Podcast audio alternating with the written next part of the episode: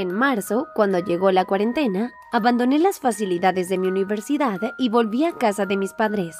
No tenía sentido quedarme en la universidad, ya que todas las clases habían pasado a ser virtuales y los comedores estaban cerrados. Tenía unas semanas en cuarentena.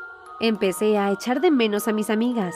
Sugerí en el chat de WhatsApp que deberíamos tener un happy hour el próximo viernes para ponernos al día, reírnos y fingir que habíamos vuelto a la escuela todas juntas. Todo el mundo estaba de acuerdo y durante toda la semana estuve deseando poder volver a ver a mis amigos, aunque fuera a través del ordenador. Cuando llegó el día, puse el código de Zoom en el chat de grupo e inicié la sesión. Todos empezaron a llegar poco a poco, apareciendo sus caras en la pantalla. Una vez que todo el mundo se había unido, levantamos nuestras copas en el aire para hacer un brindis virtual. Luego nos lanzamos a charlar animadamente, comentando todo lo que había ocurrido en nuestras vidas desde que tuvimos que abandonar el campus. Nos lo estábamos pasando muy bien y haciendo el tonto. Al cabo de una hora, mi amiga Taylor se quedó sin vino y tuvo que bajar corriendo a la cocina para buscar más.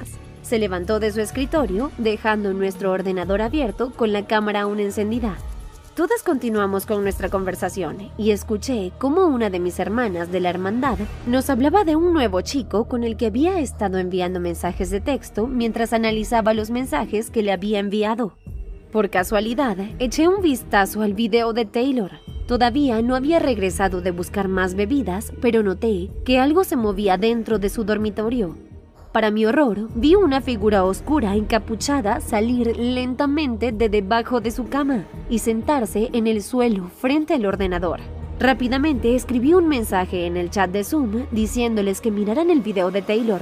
Todos estábamos aterrorizados y no teníamos ni idea de qué hacer. Había un intruso en la habitación de Taylor y ella iba a volver en cualquier momento.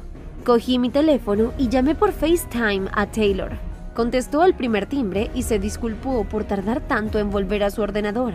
Había decidido hacer palomitas para llevarlas arriba. Frenéticamente le expliqué lo que habíamos visto en su dormitorio. Después de unos minutos de convencerla de que no le estaba gastando una broma, Taylor se asustó y despertó a sus padres, que llamaron a la policía. Cuando llegó la policía, revisaron su dormitorio y el resto de la casa, pero nadie pudo encontrar la figura que vimos sobre el Zoom. A día de hoy no tenemos ni idea de quién era esa persona, ni de cómo entró en la casa de Taylor. Basado en hechos reales. Hace unos años, Ana, una de mis mejores amigas, se fue a Guatemala a estudiar en el extranjero durante unos meses. Al cabo de un tiempo, las otras tres chicas de nuestro grupo de amigas y yo empezamos a echarla de menos y decidimos conectar a través de una llamada. Queríamos que nos contara todas las aventuras que había vivido y qué le estaba pareciendo su viaje hasta el momento. Y yo tenía un poco de nostalgia, así que le encantó la idea y decidimos planificar el Zoom para las 8 de la tarde del día siguiente. Fijé la reunión y envié el código de Zoom a cada uno de mis amigos. Cuando llegaron las 8, todos nos unimos a la llamada y nos contaron lo agradable que era la familia que la dejaba quedarse en su casa para su viaje y mencionaron lo mucho que era su español desde que había llegado allí. Solo habían pasado unos 15 minutos de nuestra llamada Zoom cuando alguien que no conocíamos entró en la llamada. Su video estaba apagado y su nombre de usuario era solo un montón de letras y números al azar. Pregunté a mis amigos si habían compartido el código con alguien más, pero todos insistieron que no. A todos nos asustó que un desconocido estuviera escuchando nuestra conversación, así que exigí a la persona desconocida que encendiera su video y se mostrara. Después de unos minutos intentando que nos dijera su identidad, la eché de la videollamada. Suponiendo que se trataba de un extraño error técnico, mis amigos y yo reanudamos nuestra conversación y al cabo de unos minutos nos olvidamos por completo de la extraña persona desconocida. Eso fue hasta que 30 minutos después, el mismo usuario volvió a aparecer en nuestro chat. Esta vez nos quedamos helados. Le habíamos echado del grupo. ¿Cómo era posible que volvieran a entrar? Y sugerí que termináramos la llamada y continuáramos nuestra conversación por texto.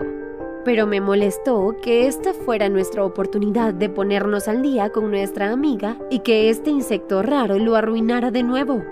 Le exigí que encendiera la cámara y se mostrara, o iba a terminar el video.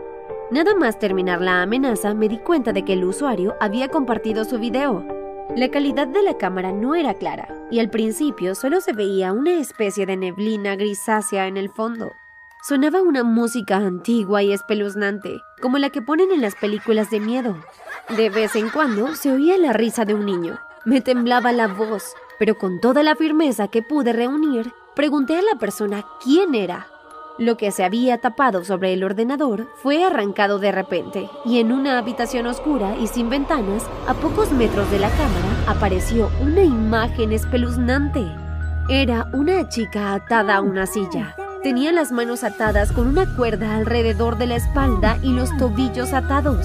Varias capas de cinta adhesiva le cubrían la boca, impidiéndole gritar. Sus brazos y piernas estaban mayugados y su ropa parecía desgastada y hecha jirones. La chica miraba directamente a la cámara como si pidiera ayuda. Luchaba contra sus ataduras, intentando claramente liberarse. Todos mis amigos y yo jadeamos en voz alta, horrorizados. Mis ojos estaban fijos en la pantalla. ¿Era una broma de mal gusto o se trataba de una persona en apuros que había sido secuestrada? ¿Y estaba siendo retenida contra su voluntad? Mis amigos y yo nos quedamos en silencio durante unos segundos mientras intentamos procesar lo que estábamos viendo con la misma rapidez con la que apareció el video. Ya no estaba y la persona desconocida desapareció de la escena. Todos empezamos a hablar rápidamente para tratar de entender lo que acabábamos de ver y qué hacer al respecto. Llegamos a la conclusión de que la única respuesta correcta sería llamar a la policía. Marqué el 911 y rápidamente nos pusieron en contacto con las autoridades. Les dimos toda la información que teníamos y nos aseguraron que iban a intentar rastrear la dirección IP de la persona desconocida y averiguar qué estaba pasando incluso después de todo este tiempo. El caso sigue abierto y no sabemos si la niña fue rescatada el año pasado. Una familia que conocía de la iglesia me pidió que cuidara a sus seis hijos. Se habían mudado recientemente a una nueva propiedad en medio del campo. Su finca era grande, con una enorme casa, un granero e incluso algunas vacas y gallinas. La primera vez que hice de canguro me fue muy bien y me preguntaron si me importaría volver a ayudar la semana siguiente. Al poco tiempo ya cuidaba a los niños semanalmente. Me hice muy amiga de los niños y me pareció que esperaban con ansias las visitas semanales. Un día, la madre de los niños me preguntó si podía quedarme a pasar la noche. Era su aniversario de boda y el de su marido, y querían tener una noche para relajarse. Pensaban reservar un hotel, alquilar una película y pasar una noche informal juntos en un par de ciudades. Acepté hacer de canguro, feliz de ganar un poco de dinero extra. El día que me esperaban, preparé una bolsa para pasar la noche con unas cuantas mudas de ropa algunos artículos de aseo y, por supuesto, mi portátil. Esa mañana llegué a la casa equipada con un Starbucks de doble expreso. Después de un día ajetreado de correr y entretener a los niños, estaba deseando acostarlos y tener un poco de tiempo para mí antes de irme a la cama. Después de arroparlos y asegurarme de que los niños estaban dormidos, finalmente me derrumbé en el sofá alrededor de las 10 pm. Me sentía un poco ansiosa por quedarme toda la noche en la casa grande, en el bosque, sin otros adultos alrededor. Decidí llamar a mis dos mejores amigas con la esperanza de que unas risas y una conversación ligera me tranquilizaran.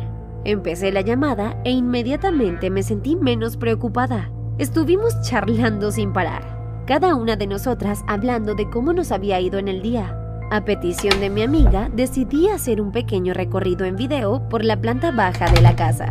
Les mostré las impresionantes paredes y la lujosa cocina antes de dirigirme al dormitorio principal.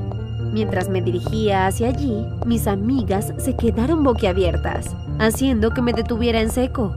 Ambas me dijeron que habían visto a alguien caminando detrás de mí antes de desvanecerse en las sombras. Al principio no me inmuté. Había seis niños en la casa, uno de ellos probablemente acababa de salir de la cama y bajar las escaleras. Me dirigí al piso de arriba. Mi llamada continuaba para ver qué niño faltaba en su cama. Para mi sorpresa, descubrí que cada niño estaba durmiendo profundamente. Estaba claro que mis amigas no bromeaban, así que me encerré en la habitación de uno de los niños y marqué el 911. La policía no tardó en llegar al lugar de los hechos y realizó un barrido completo de la casa. En el lavadero de la planta baja descubrieron a un indigente que probablemente estaba drogado. El hombre había forzado la ventana del sótano e incluso tenía un cuchillo en su poder. No se sabe lo que habría pasado si mis amigas no se hubieran dado cuenta de la extraña figura que aparecía en el fondo de mi video de Zoom esa noche. ¿Qué es lo más aterrador que te ha pasado en Zoom o en alguna videollamada? Deja un comentario y no olvides darle a me gusta y suscribirte. Hasta la próxima.